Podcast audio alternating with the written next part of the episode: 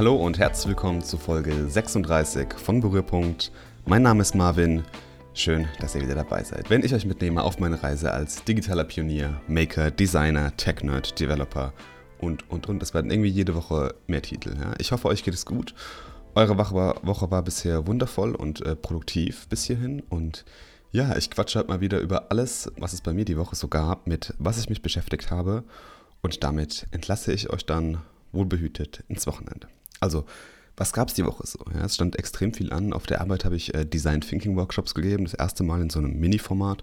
Haben mir Projekte vorgestellt und haben dabei auch so ein kleines ja, Workshop-Format irgendwie gesucht. Und es hat mich echt wieder fasziniert, mit was für einfachen äh, Techniken man relativ krasse Ideen aus den Köpfen von Leuten rausbekommt. Ja, wenn Leute davor sagen, ah, ich bin überhaupt nicht kreativ, eins, zwei, drei Brainstorming-Techniken ausprobiert, ein Problem gut eingegrenzt und schon hat man die verrücktesten und auch wirklich genialsten Ideen dabei. Also echt eine richtig gute, gute Technik und ich äh, freue mich darauf, immer noch mehr einzutauchen darin und noch mehr Erfahrung zu sammeln. An der Uni habe ich so, ein, so, ein, so eine Blog-Kursreihe besucht über wissenschaftliches Arbeiten. Ich muss ganz ehrlich sagen, es gibt irgendwie Geileres. Ich, ich verstehe dieses ganze wissenschaftliche Arbeiten nicht. Ja, klar, zwei meiner größten diese Idole aus dem Design, ähm, der Norman und Jakob Nielsen sind da auch sehr bewandert da drin, wissenschaftlich zu schreiben, aber irgendwie, ich, ich verstehe das nicht, warum man sich da so ein Eck geben muss und warum das irgendwie so eine Welt für sich ist. Liegt eigentlich wahrscheinlich daran, dass Wissenschaft irgendwie auch so eine Szene oder so eine Welt für sich ist und ähm, mir liegt es wahrscheinlich einfach nicht so. Deswegen quatsche ich lieber ins Mic und erzähle euch was. Vielleicht kann ich es auch bei der Masterarbeit machen. Außerdem habe ich wieder äh, coole Leute kennengelernt diese Woche, habe Meetups besucht und einfach wieder viel, viel aufgesaugt, einfach was es so in der Szene gibt. Aber Natürlich gibt es auch noch viel, viel mehr und äh, deshalb steigen wir auch gleich ein mit ein paar Follow-ups. Letzte Woche lag der Fokus der Folge ja so ein bisschen auf Security und äh, Cybersecurity und Sicherheit im Netz. Und ich habe ja gesagt, äh, ich quatsche da auch mit dem David nochmal in einer 2 zu 2 Folge drüber. Und die ist jetzt draußen, die ist letzte Woche rausgekommen, beziehungsweise diese Woche. Ich verlinke die mal in den Show Notes und da äh, quatschen wir auch nochmal das ganze Ding sehr detailliert in einer Stunde auf und reden auch über manche Aspekte ein bisschen vertieft und was da so unsere eigenen Erfahrungen sind, auch was vielleicht mal negative Erfahrungen sind. Und es ist echt eigentlich sehr spannend, kann man sich gut anhören. Also würde mich sehr freuen, wenn ihr da mal reinhört und ein bisschen Feedback gibt. Ähm, außerdem habe ich auch noch so zu dem ganzen Thema eine super andere Podcast-Folge gefunden, die so ein bisschen auf das Thema Tracking und auch Privatsphäre näher eingeht, nämlich im äh, T3N-Podcast Quatsch der CEO von Klicks, ähm, einem Privatsphäre-Browser eigentlich über deren Konzepte, Ideen, Verständnis, aber auch die Vision von Datensicherheit und Privatsphäre im Netz. Super Folge mit tollen Einblicken. Gerne reinhören. Es ist Newstime. Ich habe die Woche mal wieder äh, viel auf Blogs rumgestöbert und habe mir so einiges reingezogen. Und ich habe auch mal wieder, wie immer eigentlich, was Interessantes gefunden. Nämlich diesmal ein Post von einem deutschen Designer, von Johannes Ippen aus Berlin, ähm, der ein wenig so über das Problem von dem Begriff User Experience schreibt und was der eigentlich mit uns anstellt. Der Blog, Blogpost hat den Namen Humans Not Users und hat so ein bisschen deswegen auch meine, meine Aufmerksamkeit ja, erregt. Und gleich von Beginn an schreibt er eigentlich so, was der Begriff User Experience eigentlich bedeutet, wo der hinkommt. Und das Witzige dabei ist, schaut mal mal genauer hin, ist mit diesem Begriff, diese, diese Festlegungen auf User Experience, designen wir halt irgendwie immer für einen Nutzer oder für User, ja, und nicht für Menschen hinten dran. Und das hat jetzt, jetzt langsam so, wenn die, als die Design-Szene jetzt ein bisschen mehr etabliert ist und es so digitale Produkte schon seit zehn Jahren gibt, ähm, das fällt einfach in sehr, sehr vielen Produkten heute auf. Ja. Es geht irgendwie immer um Subscriber, um Subs, um Installs, um Retention, um Active Users und sowas. Es geht irgendwie immer nur um Zahlen. Ja. Also versuchst immer deine, deine Performance von der App an irgendwelchen KPI oder deine, deine Usability, deine Nutzbarkeit, deine UX an irgendwelchen KPIs festzulegen. Und oftmals ist es eigentlich falsch. Ja. Da sollte man sich einfach als Designer fragen, ist es wirklich richtig? Was da einfach mal helfen kann, ist so ein, so ein Perspektivenwechsel. Einfach mal schauen, hey, wer ist eigentlich der Mensch, der dieses Produkt benutzt und was fragt sich dieser und zum Beispiel, warum nutze ich das Produkt? Warum nicht ein anderes Produkt? Wie passt es in meinen täglichen Workflow rein, in die Aufgaben, die ich erledigen muss? Was fühle ich auch dabei, wenn ich dieses Produkt benutze? Und einfach mal, ja, einfach mal so einen Schritt zurückgehen und das hilft echt einfach mal so das Bedürfnis von dem Mensch dahinter zu verstehen, der Mensch, der sich wirklich hinter dem Nutzer verbirgt, kann man schon fast sagen. Deswegen weg von stupiden KPIs und äh, einfach mal über den Zweck der, der Anwendung nachdenken. Ja der Mehrwert dann liefern, den man will und der den, best, den besten Mehrwert einfach für diesen Menschen darstellt. Und ähm, auf meiner Seite aus tolle Gedanken, denen ich größtenteils sehr gut zustimmen kann. Problem ist, ich war jetzt noch nie in so ganz großen Designteams und habe noch nie wirklich nach KPIs gearbeitet. Wenn ich irgendwie Side-Projects designe oder einfach mal so Apps, dann gucke ich halt immer, dass es einfach wirklich gut nutzbar ist und dass ich halt selbst Bock hätte, das Ding zu benutzen. Und äh, ich höre mich aber natürlich viel um und habe da jetzt auch viele Eindrücke aus der Szene gesammelt und deswegen kann ich das schon so ein bisschen verstehen und äh, die Erfahrungen, die ich bisher gesammelt habe, haben das halt auch so ein bisschen bestätigt, dass manchmal oft der Mensch hinter dem Nutzer ein wenig in Vergessenheit gerät. Und deswegen toller Blogpost, ähm, gute Einblicke und kann man wirklich sich mal zu Gemüte führen. Aber was gab es noch? Ja, sie wurde ja wieder wie jedes Jahr verteilt, die Goldene Katze. Ja, quasi das Pendant zum Oscar in der Maker-Szene. Die Golden Kitty Awards. Ja, damit küren Product Hunt und eigentlich so die ganze Product Hunt Community die besten Produkte und Maker des Jahres und das in wirklich sehr, sehr vielen verschiedenen Kategorien. Ich glaube, es sind 22 Kategorien und bei der finalen Runde waren jetzt ähm, 12.000 Produkte, glaube ich, ähm, so im Rennen für die, für die Auswertung, also für die, für die Finalrunde und das war echt krass. Also es waren wirklich viele Leute, viele Produkte und echt spannende Sachen auch dabei. Und ich habe einfach mal so ein bisschen über die Liste geschaut und habe so ein paar Überraschungen entdeckt, die mich echt äh, auch ja, fasziniert haben, aber auch wirklich Apps, wo ich, die ich noch nie gehört habe und habe echt dann gedacht, so, ey, cooles Ding, könnte ich echt mal reinschauen. Und deswegen schauen wir einfach mal so ein bisschen über die, über die Liste drüber, habe ich mir gedacht. Und äh, schauen, ob wir da ein bisschen Inspiration finden oder wirklich coole Produkte. Und äh, wir starten auch gleich natürlich mit dem Stern am Himmel, das Product of the Year, das Produkt des Jahres. Und das war für mich echt überraschend, weil ich es noch nie gehört habe. TikTok. Ähm, ich habe erst gedacht, das wäre irgendwie so ein, ja, so ein Tic-Tac-Toe-Spiel, irgendwie was besonders innovativ ist, aber es ist so ein Musikvideo-Mash-Up-Dienst, etwas wie Musically oder Dubsmash, was man hier im, im Raum von der EU kennt. Nur halt irgendwie angesiedelt im asiatischen Raum, glaube ich. Also auf den ganzen Videos ist sehr viel Asia-Touch dabei und ähm, ich habe es vorhin nie gehört, wie gesagt. Ich hätte bestimmt auch irgendwie für was anderes abgestimmt, aber hey, die Community hat entschieden. Ähm, ja, bei uns war das mal von, von ein paar Jahren, glaube ich, so ein richtiger Hype. Ich glaube auch irgendwie gehört TikTok zu der Company, die Musically aufgekauft hat. Vielleicht will man da irgendwie eine, eine globale Plattform für sowas, für sowas bauen. Wie gesagt, ist nicht meine Anwendung. Ähm, ich hatte dafür was anderes entschieden. Aber hey, ähm, es gibt auch noch ein paar andere Platzierungen, wo ich wirklich sagen kann, da bin ich d'accord. Die findet ihr auch alle in dem Blogpost, wo das alles ein bisschen näher beschrieben wird. Der ist auch unten in den Show Notes verlinkt. Aber springen wir mal zu einigen dieser Nischenkategorien, von denen es wirklich sehr, sehr viele gibt. Und da sind echt auch wirklich super interessante dabei. Zum Beispiel die Mobile App of the Year. Und die ist ein bisschen überraschend, ich kann es aber voll verstehen, Shortcuts.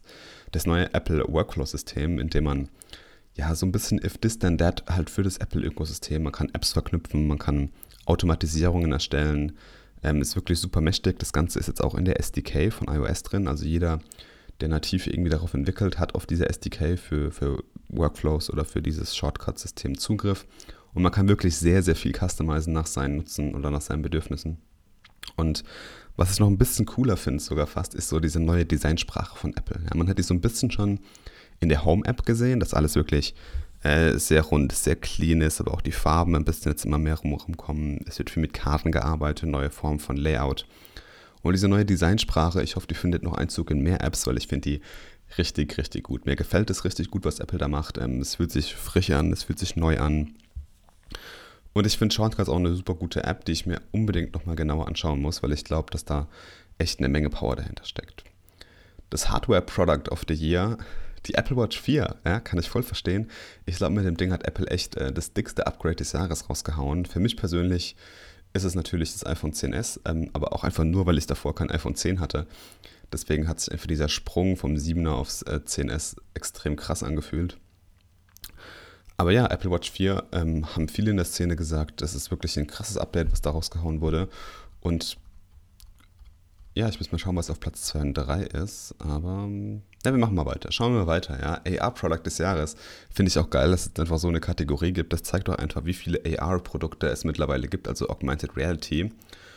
Und äh, es ist jetzt ein Produkt, was äh, also für mich ein bisschen komisch ist, aber ich glaube, es schlägt in eine Kerbe ein, die, die viele, viele Leute haben dieses Problem, nämlich One Nails heißt es. Also Es geht irgendwie um, um Nagellack, ja, verschiedene Farben irgendwie über die Kamera vom Smartphone ausprobieren, mit der Hautfarbe irgendwie anpassen, an den Look, also an, an die Kleidung anpassen oder auch sogar an die Stimmung, äh, an die Emotionen anpassen.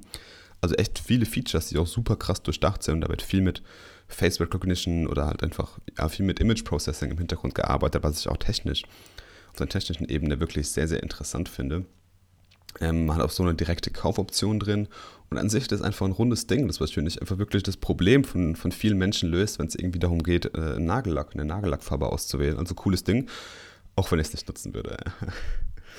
Weiter geht's mit der App, die den meisten Social Impact hatte. Und das ist Matter. Matter ist eine Feedback-Plattform, die gerade, glaube ich, im B2B-Bereich super, super nützlich ist, wenn es einfach darum geht, gutes Feedback zu geben, nützliches Feedback zu geben und auch, dass man so ein bisschen selber seine, seine Stärken und seine Schwächen kennenlernt. Und äh, gerade in der jungen Phase oder in der frühen Phase von einem Unternehmen oder von, einem, von einer beruflichen Laufbahn ist es einfach super, super gut. Und was mich echt an der App fasziniert hat, ist, dass da wirklich ganz, ganz viel Liebe zum Design drin steckt. Also die ist wirklich sehr bunt gehalten, aber wirklich sehr schlicht mit, äh, ja, sehr mindful einfach gehalten, ne, was ich auch echt krass finde. Gut, weiter geht's mit dem, also ich stelle jetzt nicht alle vor, nur so ein paar, die mich wirklich interessieren. Da hatten wir zum Beispiel noch das Side Project of the Year. Der MacBook-Alarm, ja. Auf Twitter ist das Ding sowas von durch die Decke gegangen, hätte ich nie gedacht. Und das ist quasi ein Alarm, wenn man mal kurz das MacBook beispielsweise irgendwo in einem Coffeeshop oder sowas aus dem Auge lassen muss. Und ähm, ja, wenn dann irgendjemand anderes am MacBook geht oder es zuklappt oder sowas, geht ein richtig, richtig lauter Alarm an. Und ähm, ja, irgendwie cool, ja. Also ohne dass du jetzt ein Kensington-Schloss oder sowas mitbringen musst, hast du trotzdem so eine Art Alarm. Wenn der Junge schnell genug rennt, klar hast du trotzdem Pech gehabt. Aber ein cooles Side-Project, was wirklich ähm, bei vielen durch die Decke gegangen ist, ist, glaube ich, komplett kostenlos und echt ein cooles Ding. Privacy Focus Product of the Year habe ich letzte Woche sogar erwähnt. 1.1.1.1, das Privacy Focused DNS von Cloudflare, also sozusagen das Telefonbuch der IP-Adressen. Ähm, Habe ich letzte Woche erwähnt. Ich finde es ein cooles Produkt. Ist ein Produkt oder so DNS-Einstellungen. Man kommt eigentlich gar nicht darauf, das irgendwie zu ändern. Aber da kann man mal erkennen, was für Nutzen das hat und äh, wie viel da eigentlich schon gemacht, gemacht werden kann. Ja. Das Founderbook of the Year, es gibt natürlich auch ein Buch, das Makebook von Peter Levels, voll verdient. Ähm, Peter Levels ist einfach schon seit Jahren einer der Maker, die den krassesten Einfluss auf die Szene haben.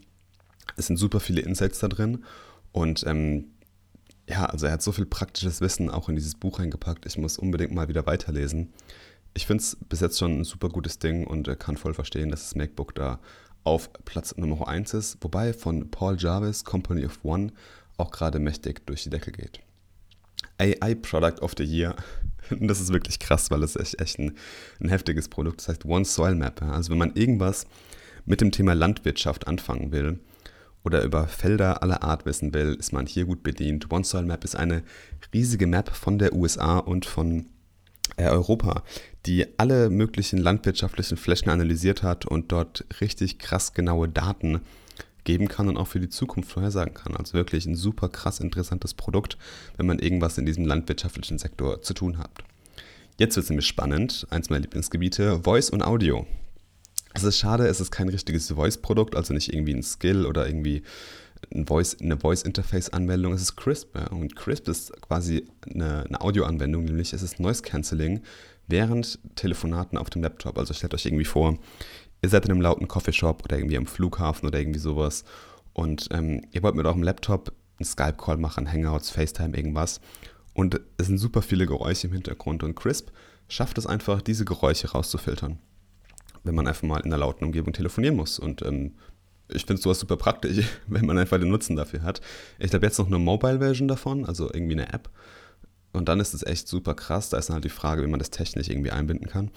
Aber auf jeden Fall ein cooles Ding. Und ähm, ja, wie gesagt, schade, dass es kein, ich sage in Anführungszeichen, echtes Voice-Produkt ist. Aber Crisp äh, ist auf jeden Fall ein cooles Ding. Ja. DevTool natürlich ganz, ganz wichtig. Prettier. Und ich kann das sowas von nachvollziehen. Das ist sowas von nützlich. Ähm, ich benutze es selbst oft. Ich habe das jetzt gerade, wenn man mal schnell Code runterschreibt, irgendwie einfach kurz Prettier drüber laufen lassen und der rückt das alles perfekt nach irgendwelchen Standards und Richtlinien ein.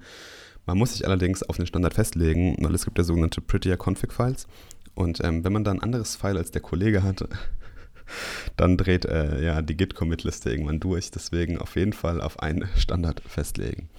Das Design-Tool des Jahres, nein, es ist nicht irgendwie Adobe XD, InVision Studio oder Figma, es ist Draftium, also eher so ein Nischenprodukt und das verspricht Turbo-Prototyping für Webseiten. Super schnell Feedback sammeln und äh, so wie ich es jetzt in den Produktvideos gesehen habe, ich konnte leider nicht alles testen, hat man echt mit ganz, ganz wenigen Klicks eine Webseite generiert, einfach für ein Produkt, so eine kleine Landingpage und mit der man ja sehr, sehr gut und schnell Feedback sammeln kann. Und zum Schluss das What the Fuck Product of the Year, Die With Me, ja, eine Chat-App, die eine Chat-App, äh, sorry, die nur mit 5% Akku funktioniert. Also nur wenn du unter 5% von deinem Akku hast, funktioniert diese Chat-App und matcht dich dann mit anderen Leuten, die auch nur 5% haben und dann könnt ihr schreiben, was wirklich eine super verrückte Idee ist. Aber die ist irgendwie trotzdem, trotzdem genial, ja. Wie ihr seht, eine Menge Produkte, die wirklich unterschiedlicher nicht sein können und ich war echt fasziniert von den, von den ganzen Dingern. Es gibt, wie gesagt, 22 Kategorien. Ich habe jetzt hier mal so ein paar rausgesucht, die für mich interessant sind. Die ganze Liste findet ihr natürlich in den Shownotes verlinkt und ähm, ja, sehr, sehr viele unterschiedliche Produkte.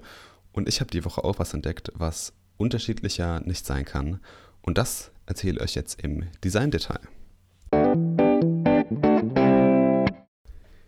Ich glaube, ihr kennt das Gefühl, wenn ihr irgendwie mal eine neue Software downloadet, ähm, die vielleicht nicht das klarste und einfachste User Interface hat. Ähm, ich zwinker da so ein bisschen Microsoft Office zu. Und was hilft da einem zurechtzukommen oftmals? Tooltips. Ja, also ihr kennt das ja bestimmt einfach so über irgendwas drüber habern und ihr kriegt einen kleinen Hinweis. Allerdings habe ich jetzt mal im Laufe der letzten Woche festgestellt, weil ich viel Software installiert habe, dass es von der Usability von Tooltips echt derbe Unterschiede gibt. Ja, und deswegen habe ich mir einfach mal so ein paar Anwendungen angeschaut und mal so geschaut, okay, was sind denn hier Best Practices, was schreibt die Wissenschaft dazu? Und ähm, habe mir einfach mal so ein paar Dinge rausgeschrieben, die mich gestört haben und die ich gerne irgendwie ändern würde oder wo ich sagen müsste, hey, das sollte eigentlich so ein Standard sein. Und ja, ansonsten sollten wir als allererstes uns mal anschauen, was genau Tooltips sind. Und ich habe da einfach mal eine Definition rausgesucht und Achtung, ich zitiere die Definition von einem Tooltip. Ein Tooltip ist eine kurze, informative Nachricht, die angezeigt wird, wenn ein Benutzer mit einem Element in einer grafischen Benutzeroberfläche interagiert. Quick-Infos werden, normalerweise, werden normalerweise auf zwei Arten initiiert, durch eine Mausbewegung oder durch eine Tastaturbewegung. Also ihr kennt das, ihr habert irgendwas mit der Maus drüber, man bekommt einen kleinen Tipp angezeigt oder ähm, auf dem Icon oder einem Feld wird irgendwas erklärt, was das, was das irgendwie bedeutet hat oder äh, was da irgendwie zusätzliche Informationen sind. Und schon sieht die Welt ganz anders aus. Wichtig ist, äh, dass diese Aktion aber immer vom Nutzer ausgeht und die Tooltips nie per Default angezeigt werden. Also es sind keine Validations oder Pop-ups, die irgendwie einfach so auf, aufkommen, ja, wenn man irgendwie zum Beispiel was falsch eingibt. Nein, die gehen immer vom Nutzer aus. Und es gibt auch viele Unterschiede zum äh, Pop-up-Tipp. Ja. Dieser findet nämlich immer auf Mobile Devices statt und wird eigentlich immer über einen Tab initiiert. Und den kann man meistens durch so Fragezeichen oder dieses kleine i, was für Info steht, ähm, erkennen, also durch diese beiden Icons. Und der Tooltip dagegen, wie schon beschrieben, immer auf Desktop über ein Hover von der Maus oder über das Fokussen mit der Tastatur und dann ja auf ganz unterschiedlichen Medien mit der Text, Icons, Buttons, also der kann sich eigentlich überall verstecken. Aber jetzt kommen wir auch mal zu, zu ein paar praktischen Einsatzgebieten von Tooltips. Ähm, ich muss mal kurz schauen, was ich mir alles aufgeschrieben habe auf meiner Liste. Gute Vorbereitung. Genau, hier habe ich nämlich mal den ersten Tipp. Ähm, keine Tooltips für Emotionen, die zum Erfüllen einer Aufgabe benötigt werden. Zum Beispiel, ich habe mich letztens irgendwo registriert, habe mein Passwort eingegeben und dann stand erst da, okay, dein Passwort muss irgendwie acht Zeichen, Sonderzeichen und dies, das haben oder darf nur zwölf Zeichen lang sein oder sowas. Und es ist eigentlich die Information, die ich ja zum Erfüllen der Aufgabe brauche. Und deswegen hat es für mich da nichts äh, in dem Tooltip verloren. Besser ist es immer, in einem Tooltip einfach nur zusätzliche Informationen anzuzeigen. Ja? Irgendwas so, was nice to know ist, zum Beispiel, was jetzt mit den Daten passiert oder sowas. Oder keine Ahnung, ja, da gibt es viele, viele Beispiele, aber nie Informationen, die man wirklich braucht, in einem Tooltip anzeigen. Tipp Nummer zwei. Bitte immer nützliche Informationen im Tooltip. Ja? Was bringt mir es, wenn ich einen Button mit dem Text Add New Line habe und der Tooltip beim drüberhabern dann sagt Add New Line? Ja, genau, es bringt mir einfach nichts. Ja. Besser ist es da einfach beispielsweise eine Erklärung oder einfach einen alternativen Text zu geben. Was da zum Beispiel ein gutes Beispiel ist, ist, wenn man ja irgendwo ein Kamera-Icon hat und dann drüber habert und dann irgendwie Add New Image darstellt oder irgendwie sowas. Ähm, also immer so ein bisschen alternativer Text und der die Aufgabe einfach ein bisschen besser erklärt als einfach nur denselben Text und einfach das, der Name von dem Symbol. Ja. Dann als nächstes sollten Tooltips nicht nur für Maushovers sein, sondern auch für Keyboard-Hover. Das benutze ich zum Beispiel sehr selten. Also man kennt das, wenn man mit der Tab-Taste über so eine Webpage geht. Fokussiert das immer verschiedene Elemente. Und ähm, da sollte auch ein, ein Tooltip natürlich immer angezeigt werden. Und das funktioniert beispielsweise bei Wikipedia echt extrem gut. Ja. Immer wenn ihr einen Link mit der Tastatur fokussiert, ähm, gibt es einfach hier so eine Erklärung, einen kleinen Tooltip, ein kleiner Kasten geht auf und erklärt euch, was sich hinter diesem Link verbirgt. Und der nächste Tipp, den ich jetzt habe, der dient auch zur besseren Identifizierung dieser netten Helfer, denn wenn es mal nämlich mehrere Icons nebeneinander gibt und man habert einfach so über den Tooltip, erscheint irgendwo dieser Tooltip und das ist oft verwirrend. Paradebeispiel dafür Microsoft Office, PowerPoint zum Beispiel, super viele Icons nebeneinander, man habert über eins drüber und es erscheint ein Text als Tooltip und man weiß irgendwie gar nicht so oft, ja, wo jetzt dieser Tooltip, zu welchem Icon der eigentlich hingehört. Ja. Und da wäre es besser, einfach so einen kleinen Pfeil anzuzeigen, ein kleines Dropdown zu machen und dann zu welchem, zu welchem Icon dieser Tooltip eigentlich gehört, wie zum Beispiel in der Web-App vom Whiteboard. Die machen das echt gut, haben verschiedene Icons nebeneinander, man hovert drüber, es geht so ein kleiner schwarzer Pfeil nach oben und in dem Kasten steht dann, ja, was dieser Tooltip beinhaltet. Wenn Tooltips auch verwendet werden sollen, äh, sollte man diese auf jeden Fall konsistent nutzen und nicht nur bei einem Icon in der Reihe. Stellt euch vor, ich habe vier Icons, bei dem ersten habe ich einen Tooltip und bei den anderen drei nicht. Ja? Ist irgendwie nicht so praktisch, deswegen, wenn Tooltips, dann auch bitte konsistent nutzen. Habe ich das auch schon festgestellt, dass irgendwie in einem Interface manche Dinge einen Tooltip haben und andere nicht. Aber alles in allem sind Tooltips super hilfreich, ja. Gerade wenn man zusätzliche Informationen anzeigen will oder einfach mal, ja, einfach mal ein Feature genau erklären möchte. Ja. Eigentlich kann man sich so marken, wird die Information unbedingt benötigt, dann definitiv auf dem Screen lassen. Ansonsten kann man das ruhig in dem Tooltip verstecken. Für mich war es auf jeden Fall cool, sich mal damit zu beschäftigen, einfach mal so wirklich aus, aus Interesse heraus. Und ich habe wieder echt viel gelernt und auch, ähm, ja, konnte auch so einiges Wissen anwenden aus den Bereichen, die ich jetzt schon so ein bisschen kennengelernt habe, aber auch aus anderen Bereichen. Also wieder ganz, ganz viel Neues gelernt, wenn man sich einfach mal mit so einem Detail in einem User Interface beschäftigt. Wirklich eine coole Sache.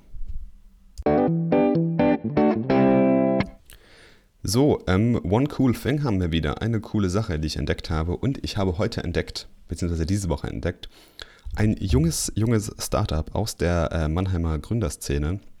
Hatte da ein Treffen mit dem Founder. Wir haben so ein bisschen über die Vision und die Challenges geredet und ähm, ihr habt auch so ein bisschen das, das Modell so ein bisschen gechallenged und kritische Fragen gestellt. Und ich muss sagen, es ist echt, denke ich, eine coole Vision. Und ich habe erst lange Zeit gedacht, sowas gibt es eigentlich schon. Aber anscheinend gibt es sowas in so einer Form irgendwie nicht auf dem Markt. Und in einem Satz kann man eigentlich sagen, es ist so das Airbnb für Hobbys und Leidenschaften. Ja, also im Grunde genommen ein Talentmarktplatz. Und ähm, beispielsweise, ich laufe gerne, will jetzt einen Marathon laufen und vielleicht gibt es jemanden in meiner Umgebung, der schon vier Marathons gelaufen ist und kann mich dabei so ein bisschen coachen. Ja? Ich will irgendwie Tango tanzen lernen, aber habe irgendwie jetzt keine Zeit oder keine Lust mehr, so einen, so einen richtig krassen Lehrer zu holen. Vielleicht gibt es jemanden, der das einfach als Hobby super gut macht und oder super gerne macht und kann mir das ein bisschen näher bringen. Oder vielleicht hast du ein Talent und willst einfach was draus machen. Deswegen bin ich echt super gespannt, wie es mit diesem Talentparkplatz, Talentparkplatz, Talentmarktplatz weitergeht. mytalents.com heißt das Ganze, ist unten verlinkt. Solltet ihr unbedingt mal auschecken. Ich glaube, ähm, das hat auf jeden Fall Potenzial. Ähm, anmelden, wenn ihr da unbedingt Neuigkeiten haben wollt. Und ja, da wird es bestimmt bald Neuigkeiten geben. Ich finde es eine coole Sache. Ähm, das ist ein cooles Team, was dahinter steht. Eine coole Bewegung, eine coole Vision. Und ähm, ich bin gespannt, wie es mit diesem Startup MyTalents weitergeht. So, wir sind auch schon wieder am Ende angelangt für die heutige Woche, Folge 36 von Berührpunkt. Wenn ihr irgendwelche Fragen habt, ähm, einfach auf Twitter mich zuballern oder auch gerne den Newsletter abonnieren, wenn ihr nochmal alle Links in eurer Inbox jeden Freitag haben wollt. Ansonsten wünsche ich euch natürlich ein wunderschönes Wochenende. Seid schön produktiv, ähm, baut coole Dinge und ich verabschiede mich, wie gewohnt, immer mit den Worten Keep creating awesome stuff. Ciao.